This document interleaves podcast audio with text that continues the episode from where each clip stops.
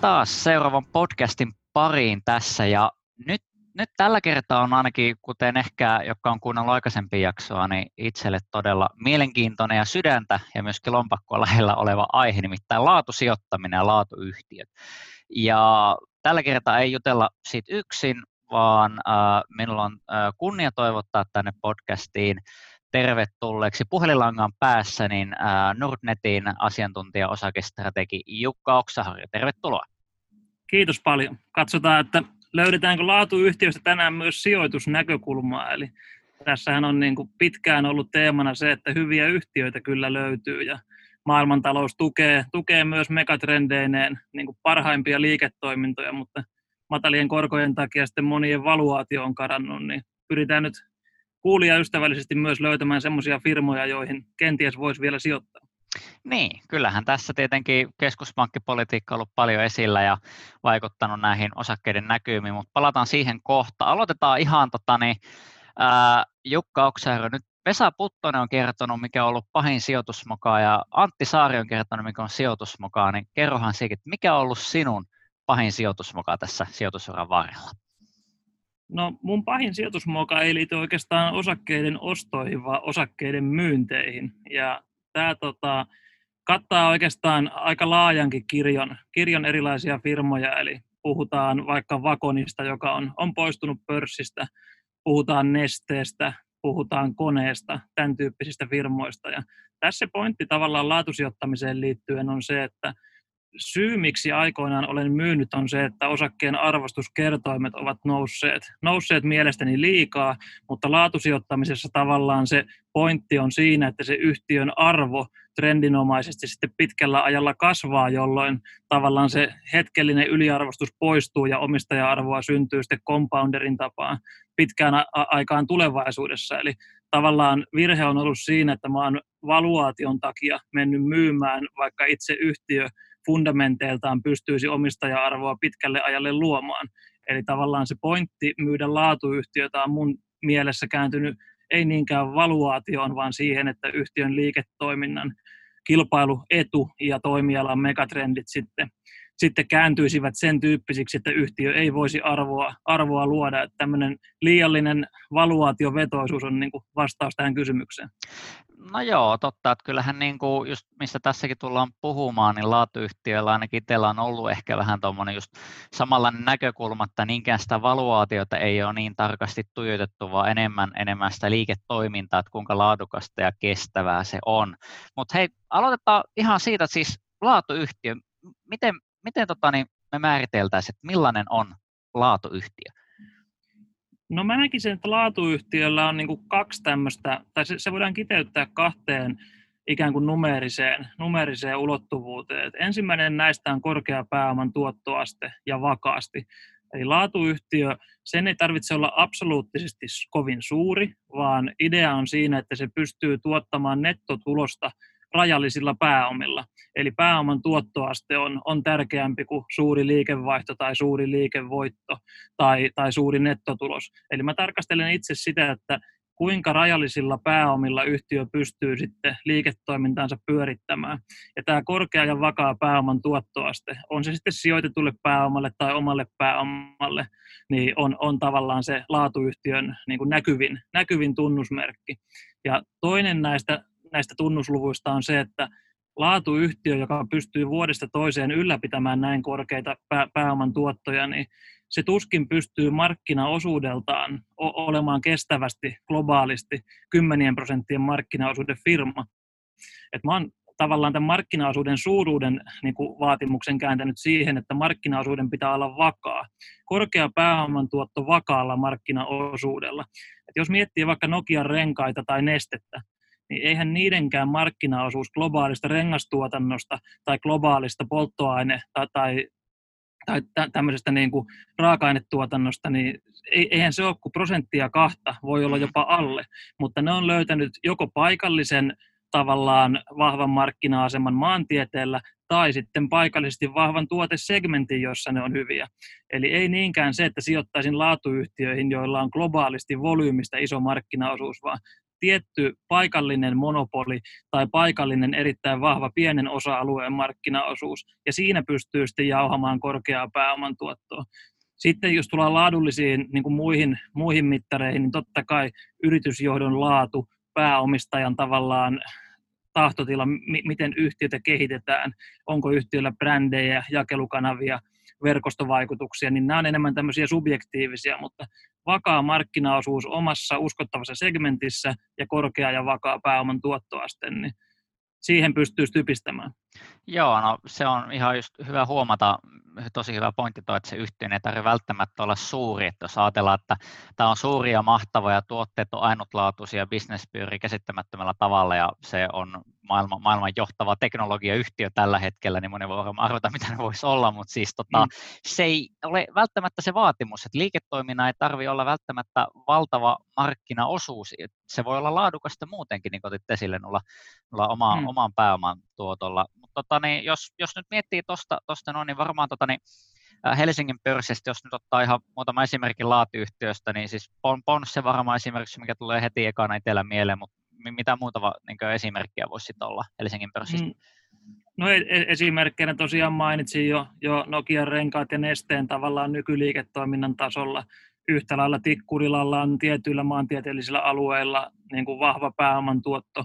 Revenio Gruppi on tämmöinen. Mm. Ja sanotaan, että paljon parjatussa rakentamisen sektorissa tai rakennetun elinympäristön sektorissa, niin Admicomi noin 15-20 miljoonan euron liikevaihdolla vuodessa saa markkinoilla lähes 400 miljoonan euron arvon. Mm-hmm. Jos tämän taas suhteuttaa vaikka SRVn arvoon, SRVn taseen kokoon yli 900 miljoonaa, mutta markkina-arvo osakekannalle on alle 100 miljoonan, niin tavallaan tässä tullaan siihen, että yhtiön ei absoluuttisesti tarvitse todellakaan olla kovin suuri, kunhan se löytää sitä arvoketjusta itselleen tietynlaisen vallihaudan haudan ja pystyy rajallisella liikevaihdolla ulosmittaamaan sitten Admicominkin tapauksessa lähes joka toisen euron, euron katteeksi.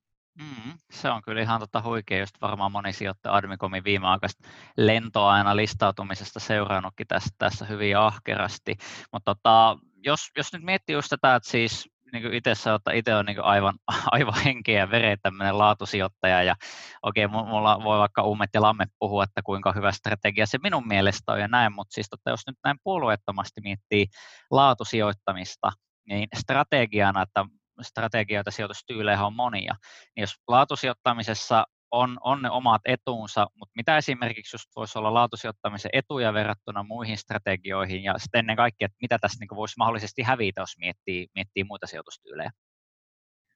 Laatusijoittamisen etuna on oikeastaan varsinkin tässä matalien korkojen maailmassa se, että laatuyhtiö pystyy maksamaan kohtuullisen nykyosinkotuoton, mutta liiketoiminnan asteittain parantuessa se osakekohtainen osinko sitten voi vähitellen trendinomaisesti kasvaa. Eli siinä, missä korkosijoittaja joutuu nyt tyytymään matalaan korkoon, joka vuosittain on, on suunnilleen samaa tasoa, niin laatuyhtiö on ikään kuin tämmöinen bondi, jossa on sitten tavallaan sille kuponkikorolle arvonnousuoptio. Eli tavallaan se sijoittajan hankintahintaan laskettava vuotuinen osinkotuottoprosentti voi laatuyhtiöissä kasvaa, kasvaa aikojen yli. Ja tämä tavallaan pienentää sitten mun, mun mielestä sijoittajan riskiä kokonaistuoton kannalta, kun sillä osingolla ja kasvavalla osingolla on, on sitten kokonaistuotossa kuitenkin ilmeinen rooli. Siinä, missä monessa muussa sijoitustrategiassa se arvonnousukomponentti on sitten valtaosa sitä sijoituksen kokonais, kokonaistuottoa. Että se ennustettava, vakaa ja asteittain kasvava osinko on mun mielestä yksi merkittävä kriteeri ja nyt kun mietitään, että milloin tulee seuraava korjausliike, niin laatuyhtiö todennäköisesti pystyy jatkamaan osingonmaksua myös heikommassa suhdanteessa, jolloin sen osingon ostovoima suhteessa kasvaa, kun muiden, muiden osakkeiden arvot tippuvat tai markkinahinnat tippuvat. Niin tässä on niin kuin selkeitä, selkeitä etuja. Sitten jos miettii taas asian kääntöpuolelta, niin laatuyhtiö harvoin on halpa suhteessa nykyomaisuutensa tai nykytulokseensa. Eli laatusijoittaja joutuu maksamaan sisäänostohinnassaan siitä, että yhtiön laatu säilyy ja jopa asteittain yhtiön se ikään kuin liiketoiminnan arvo kasvaa. Ja siinä, missä taas klassinen arvosijoittaja katsoo, että onko osake halpa nykyomaisuuteen tai nykytulokseen nähden, PB- tai PE-mittareilla. Toki näistäkin voidaan katsoa, että onko omaisuus sitten kirjanpitoarvo sellaista, että se vastaa omaisuuden markkina-arvoa, onko yhtiön nykyinen tulos normalisoitu tulos vai, vai huippuvuoden tulos. Mutta laatusijoittaja näillä mittareilla harvoin pääsee houkutteleviin kohteisiin. Eli ne asiat, jotka nähdään jo tänä päivänä, yhtiön saavuttama tulos, yhtiön nykyinen omaisuus, niin näillä ei niin kuin valuaation näkökulmasta löydy juurikaan ostettavaa. Ja analyysissä totta kai se tulevaisuuden ennustaminen on aina se kaikista riskisin, niin laatusijoittaja joutuu siihen ottamaan kantaa, että kun, kun yhtiöllä on se vakaa markkina-asema, korkea pääoman tuotto, niin kauanko se kestää tulevaisuuteen. Se, se on niin kuin arvosijoittajalle epämieluisa mieluisa asia. Joo, kyllä niin laatusijoittamisessa, niin kuin mikä itselläkin oli just se näkökulma siihen, että mietitään, että jos, jos tämä laadukasta liiketoimintaa, myynti vetää, katteet on hyvät, oman pääoman on korkea, on kyky kasvattaa sekä tulosta että sitten vuotuis, vuotuisesti sitä osinkoa, niin siinähän just punnitaan se, että onko tämä, onko tämä business kestävällä pohjalla, että jos mietitään vaikka nyt esimerkiksi Nokia-renkaita, että kauanko nämä renkaat myy nesteen kohdalla, että kauanko tätä uusiutuvaa polttoainetta pystytään myymään markkinoilla, missä tällä hetkellä kilpailu on aivan, aivan minimaalista ainakin toistaiseksi vielä, niin justissa laatusijoittamisessa pitää enemmän miettiä sitä pitkää aikaväliä, sitä liiketoimintaa myöskin sinällään, että onko tämä kestävällä pohjalla, onko tulossa mitään semmoista kilpailua, että markkina, markkinaosuudet olisi, olisi tota niin, uhattuna, koska sittenhän jos esimerkiksi tulee paljon pitkiä, pitkiä vaikeita aikoja, niin sittenhän joko yritys ei, ei tota niin, pysty kasvattamaan sitä osinkoa, tai he sitten tota niin, kas, lähtee kasvattamaan sitä osinkoa ihan, ihan tota niin, omasta pääomasta, mihin toki on omalla pääoman tuotolla voitu kerätä paljon sitä omaa pääomaa, mutta kassavirta mielessä, jos menee heikosti, niin semmoinen avokätinen osinkojen jako niin ei välttämättä, välttämättä ole pitkällä aikavälillä kovin kestävää, niin siinähän nimenomaan tulee juuri se, että miten, miten sitä liiketoimintaa niin, lähtee, lähtee arvioimaan pitkällä aikavälillä. Juuri näin, ja oikeastaan jos typistää mun mielessä sijoituskeissit kahteen koriin, eli sijoittaminen kilpailuedun omaaviin laatuyhtiöihin ja kilpailueduttomiin. Puhutaan niistä nyt vaikka klassisina arvoyhtiöinä. Niin näissä klassisissa arvoyhtiöissä tavallaan se sijoittajan upside liittyy siihen, että yhtiön nykytulos, nykyomaisuus ovat ihan kurantteja, mutta se liiketoiminnan kilpailukyky ei näillä pääoman tuoton mittarilla ikään kuin kasvata sitä liiketoiminnan arvoa, arvoa eli pääoman tuotto jää 10 prosenttiin tai sen alle pitkällä ajalla. Ja silloin se sijoittajan tuottopotentiaali suurilta suurelta osin perustuu siihen, että sijoittaja pystyy ostamaan tämän tyyppistä kilpailueduttoman yrityksen osaketta markkinatilanteessa, jossa se on on alihinnoiteltu tilapäisesti. Ja silloin se upside on tavallaan paljolti käytetty, kun se valuaatiokerroin normalisoituu. Mutta sen jälkeen, jos sijoittaja jää holdaamaan, niin se liiketoiminnan kilpailuedun puute rajoittaa sitä sijoitustuoton kertymistä, koska se liiketoiminnan arvo ei sitten enää, enää niin kuin itsessään nouse, vaan hinta on vaan palannut arvoon sen aliarvostuksen poistumisen jälkeen. Siinä, missä taas laatu, laatu laatusijoittamisessa ja tämmöisissä kasvavan arvon, arvon yhtiöissä. Se sijoitustuotto ei niinkään perustu siihen, että yhtiössä poistuisi mikään aliarvostus, vaan se, että yhtiö kasvattaa sitä arvoaan vuosi toisensa jälkeen, että sijoittaja voi melkeinpä fair valuehun ostaa sitä laatuyhtiötä, ja se tuotto tulee sen liiketoiminnan arvon kasvun kautta, eikä aliarvostuksen poistumisen kautta.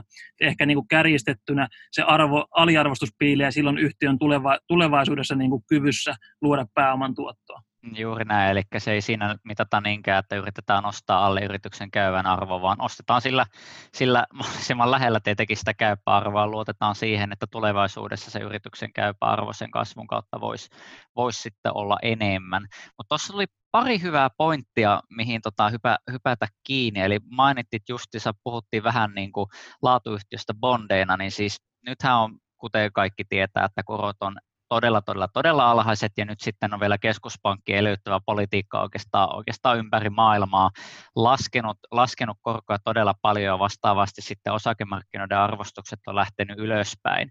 Esimerkiksi just Amerikassa S&P 500 se yhtiöiden, niin taitaa olla niin, että en muista kuinka paljon enemmän, mutta siis keskimääräinen osinkotuotto on reippaasti yli 10-vuotisen valtiolainan koron. Eli tämä on voinut tarkoittaa sitä, että jotka haluaa tämmöistä tasasta tulovirtaa, niin lähtee ennemmin sijoittaa hyviä osinkoja maksaviin laatuyhtiöihin, eikä niinkään lähde noihin pitkiin korkoihin sitten kiinni. Ja sitten kun puhuttiin just tuosta, että ikään kuin ei haeta sitä alihinnottelua, vaan ostetaan sillä hinnalla, mitä se on, niin okei, jos makrotilanne on tällainen, korkotilanne on tällainen, osakemarkkinoiden tilanne on tämmöinen, niin joutuuko laadusta maksaa liikaa? Joutuuko sitä aina maksaa liikaa? Mik, miksi tai miksi ei? Et miten se voi katsoa, että joutuuko sitä nykyään maksaa hirveästi liikaa? Mä lähtisin purkamaan tavallaan asiaa sijoituskohteita tai omaisuusluokkia poissulkevalla menetelmällä. Eli jos me katsotaan vaikka Eurooppaa, Saksaa, Suomea, jopa, jopa Kreikan valtion, valtionlainoja lyhyissä ja, ja tota, kymppivuotisissa lainoissa, niin näähän on tavallaan miinus, mi, mi, miinuskorolla. Korolla niin kuin lainaa nostavia maita. Ja kun otetaan huomioon, että inflaatio on prosentin jommalla kummalla puolella, niin reaalikorkohan on Euroopassa prosentin puolitoista miinuksella se, että Yhdysvaltain kymppivuotinen laina tuottaa noin 1,6 prosenttia tällä hetkellä ja siellä inflaatio on 1,7. Eli sekään ei tavallaan reaalituottoa taas se Jenkkien kymppivuotinen, niin siinä missä tavallaan osinko yieldi asettuu laatuyhtiöillä nimellisesti sijoitushetkellä yli näiden valtionlainojen tuoton, mutta sitten yhtiöt pystyvät asteittain sitä sijoittajan lähtöhetken osinkotuottoa nostamaan, niin kyllähän se tähän poissulkevaan menetelmään, mitä muita ikään kuin bondin korvikkeita markkinoilla on, niin nykyiseen korkotilanteeseen ja varsinkin jos korot tästä vielä entisestään heikkenevät, niin ei laadusta joudu maksamaan liikaa se, että jos korot nousee, niin oikeastaan paras suoja mun mielestä sijoittajalle on sen tyyppiset yhtiöt, jotka pystyvät osakekohtaista osinkoa nostamaan, koska ne firmat, jotka maksaa korkeaa osinkotuottoa tänään, mutta se osakekohtainen osinko pysyy vakaana, niin mä uskon, että niihin osuu pahiten sitten korkojen nousu. Ehkä kuitenkin sitten laatuyhtiöitä niin kuin vastaan puhuu toisaalta se, että jos katsotaan historiallisesti ihan, että millä lähtöosinkotuotolla pitäisi näihin päästä kiinni, ja suljetaan tavallaan se kokonaan se ympäröivä korkomarkkina, niin onhan, onhan nämä laatuyhtiöiden niin kuin lähtöosinkotuottoprosentit, niin nämä, nämä niin kuin indikoi, että yhtiöt ovat kalliita. Eli fundamentti tavallaan paljonko yhtiö itsessään maksaa lähtöosinkoa ja kasvunäkymää, niin historiaan nähden ollaan korkealla. Mutta sitten kun ei taas voida sulkea sitä tavallaan pääoman allokoimista eri omaisuusluokkiin, niin se ymmärrettävyys nykyisille valuaatioille tulee sieltä, että vaihtoehdot ovat vielä huonompia. Ja tässä tavallaan paitsi että pitää sitä liiketoiminnan kilpailuedun kestoa arvioida, niin kyllä laatusijoittaja joutuu ottamaan korkomarkkinaankin selvää näkemystä ja pahin pommi on mun mielestä niissä osinkoyhtiöissä, joilla se osakekohtainen osinko ei kasva heikon kilpailuedun takia. Joo, näinhän se nimen, nimenomaan on. Ja ihan hyvä pointti just toikin, että varsinkin nyt, nyt kun tota, niin osakesäästötili on, on kyllä tota, niin erittäin mieluisella tavalla kerännyt suosiota ja tile on avattu tällä hetkellä todella paljon, niin sitten kun lähtee miettimään siinä osakesäästötilillekin näitä osakkeita, niin kannattaa nimenomaan ehdottomasti katsoa sitä osin, osingonmaksun kasvattamisen kykyä enemmän, mitä sitä tämän hetken yieldiä. Mutta tota, ihan just tämmöisenä kivana aasinsiltana, niin tota, jos laatuyhtiöitä mietitään ää, tasaisia osingon kasvattajia, niin tämmöisessä niin osakesäästötilimielessä, että mihin voi kerryttää sitten osinkoja, osinkoja tota, niin, ää, verovapaasti sinne tilin sisälle, niin onko onko siis tällä hetkellä, kun puhuttiin, että no okei, ei joudu maksaa hirveästi liikaa, mutta jos siellä nyt kuulijoissa on joku osakesäästötilille seuraavaa hankintaa miettivä, ehkä vähän kirvotti ajatuksia, että voisi laatuyhtiöitä jotakin katsoa, niin onko, onko niissä tällä hetkellä minkälaisia mahdollisuuksia? No siis osakesäästötilillä, jos miettii tämmöistä, siis laatuyhtiö ja laatusijoittaminen mun silmissä on useiden vuosien sijoitushorisontilla tapahtuvaa, niin sopii mun mielestä osakesäästötilille erittäin hyvin, koska se tavallaan vero tehokkuus ja veroetu suhteessa arvoisuustiliin konkretisoituu nimenomaan sijoitushorisontin ollessa useita vuosia, niin osinkojen uudelleen sijoittamisen kautta kuin sitten näissä kasvavan arvon ja, ja markkina-arvon yhtiöissä, niin se, mikä arvoisuustilin maailmassa on tavallaan sen laatuyhtiön myyntipäätöksen esteenä ollut ollut usein, että kannattaako mun nyt myydä, maksaa verot ja etsiä seuraava laatuyhtiö, niin näihin tavallaan sijoitusnäkemyksen muutoksiin pystyy osakesäästötilin sisällä tekemään paljon joustavammin päätöksiä, kun ei joudu välittömästi maksamaan sitä myyntivoitosta veroa. Et mun mielestä nimenomaan tämän tyyppisissä kohteissa kuin laatuyhtiöt, joissa se tavallaan sijoittajan tutka pitää olla herkkänä toimialarajat ylittävälle kilpailulle, digitalisaatiolle, tämmöisille niin ka- kauppasodan tyyppisille uhille, niin se osakesäästötili on paljon joustavampi työkalu sitten muuttaa allokaatiota näissä, näissä kohteissa. toisaalta sitten laatuyhtiöillä treidaaminen, niin se, se on myös, myös tavallaan yksi teema, mitä pystyy pystyy uuden tilimallin sisällä tekemään, tekemään paljon jouhevammin. Et tavallaan sen tyyppiset kärsivät, kärsivät niin kuin eniten, jotka sijoittavat vuodeksi tai kahdeksi laatuyhtiöihin ja nostavat sen osingon ikään kuin kulutukseen. Että heille arvoisuustilien maailma on parempi, mutta Joo. pitkäjänteinen laatusijoittaja, niin mun mielestä osakesäästötili, niin se on, se on erinomaisen hyvä, hyvä työkalu ja se 50 000 euron katto, minkä sinne sijoittaa, niin sehän ei estä, etteikö salkku voisi nousta 500 000 mm. euroon tällä arvoa kumuloivalla menetelmällä. Jep, kyllähän se on ihan, ihan tota niin, mielenkiintoinen keksintö ja on kyllä allekirjoita ihan täysin tuon, että kyllä laatu, laatuyhtiöt sopii, sopii osakesäästötili, siis kyllähän osakesäästötilin sopii monennäköiset strategiat ja yhtiöt, mutta kyllä tämä, niin kuin, tämä laatuyhtiöt, laatusijoittaminen, niin kyllä tämmöiselle laatusijoittajalle, mitä allekirjoittanut, kyllä se, kyllä se toimii ihan hyvin ja onhan siinä tietenkin, tietenkin on, on aina löytyy äh, sanoa, että ei ole hankintameno olettamaa ja näin, mutta tota niin, se on, kukin tekee, kukin tekee tavalla ja siinähän sitten kuitenkin on omat, omat puolensa sitten kummassakin vaihtoehdossa, miten lähdetään tekemään. Ja mi, mi, mitä tulee hankintamenoa olettamaan, että kymmenen vuotta omistaisimme kohdetta, niin kyllä saatan olla niin kuin liiankin skeptinen ehkä tässä asiassa, mutta se, että sijoittaja omistaisi yli 10 vuotta yksittäistä yritystä, niin mun on vaikea nyt nimetä yhtään sen tyyppistä niin kuin globaaliakaan pörssifirmaa, jolla mä voisin uskoa olevan nykyisen kaltaisen kilpailuedun yli 10 vuoden päästä. Eli, eli kyllähän nämä niin kuin, tavallaan sanoinkin jo, että perinteiset toimialarajat rikkoutuvat ja verkostovaikutuksia tulee ja teknologiat kehittyy ja aineettoman omaisuuden rooli suhteessa sitten fyysiseen taseeseen kasvaa. Jos katsotaan niin kuin 2010-lukua vaikka, niin maailman arvokkaimpia pörssifirmoja oli vuosikymmenen alussa öljyyhtiöt ja pankit ja, ja kaivosyhtiöt. Miten ne on tänä päivänä? Siellä on Facebook, Apple, Amazon, Microsoft – tämän tyyppisiä, tämän tyyppisiä toimijoita. Eli kyllähän kymmenessä vuodessa se kilpailuetukenttä muuttuu aivan valtavasti. Et kaikki kunnia hankintameno olettamalle, mutta se, että laatuyhtiöstä pystyttäisiin sanomaan oikeasti jo toista vuosikymmentä eteenpäin, että tulen omistamaan tämän kilpailuedun takia tätä yhtiötä, niin mm. mun mielestä siinä on niin kuin liikaa itseluottamusta. Joo, se on ihan hyvä ja sitten on aina hyvä tämä surullisen kuuluisa Nokia-esimerkki ottaa terveisiä kaikille Nokia-sijoittajille, mutta ju, juurikin näin, että kymmenen vuotta on aika epävarma aika, että tota, niin, siinä voi tota, niin, kuulia sijoittajia itsekin miettiä, että tietääkö itsekään, missä on kymmenen vuoden päästä, niin tota, voi sitten juurikin, lähteä miettimään sitä. Se on juurikin näin, ja sitten kun puhutaan kuitenkin, että osakesäästötilillä, kun, kun on poliittinen taustavoima takana ihan jo tilin lanseeraamisesta lähtien, niin voihan osakesäästötilin verokohtelukin muuttua mm. kymmenen vuoden perspektiivillä. En, en niin, kuin, niin, niin kauaskantoisiin asioihin niin kuin fundamentaalista painoarvoa liikaa antaisi. Mm on kyllä ihan tästä, tästä kyllä ehdottomasti samaa mieltä. Mutta tota, meillä alkaa tässä tällä kertaa aika olemaan loppu, niin äh, kiitoksia todella paljon Jukka, että pääsit podcastin vieraaksi kiireiltäsi ja hyvin saatiin tässä asioita käytyä läpi sekä laatuyhtiöistä että osakesäästötilistä ja toivottavasti kuulijoille ja tästä, tästä jotakin sitten äh, käteen. Mutta tuota, tässä kohtaa niin on aika kiittää. Kiitoksia tosiaan Jukka vielä kerran ja kiitoksia kuulijoille ja palaamme jälleen asiaan ensi kerralla. Kiitos.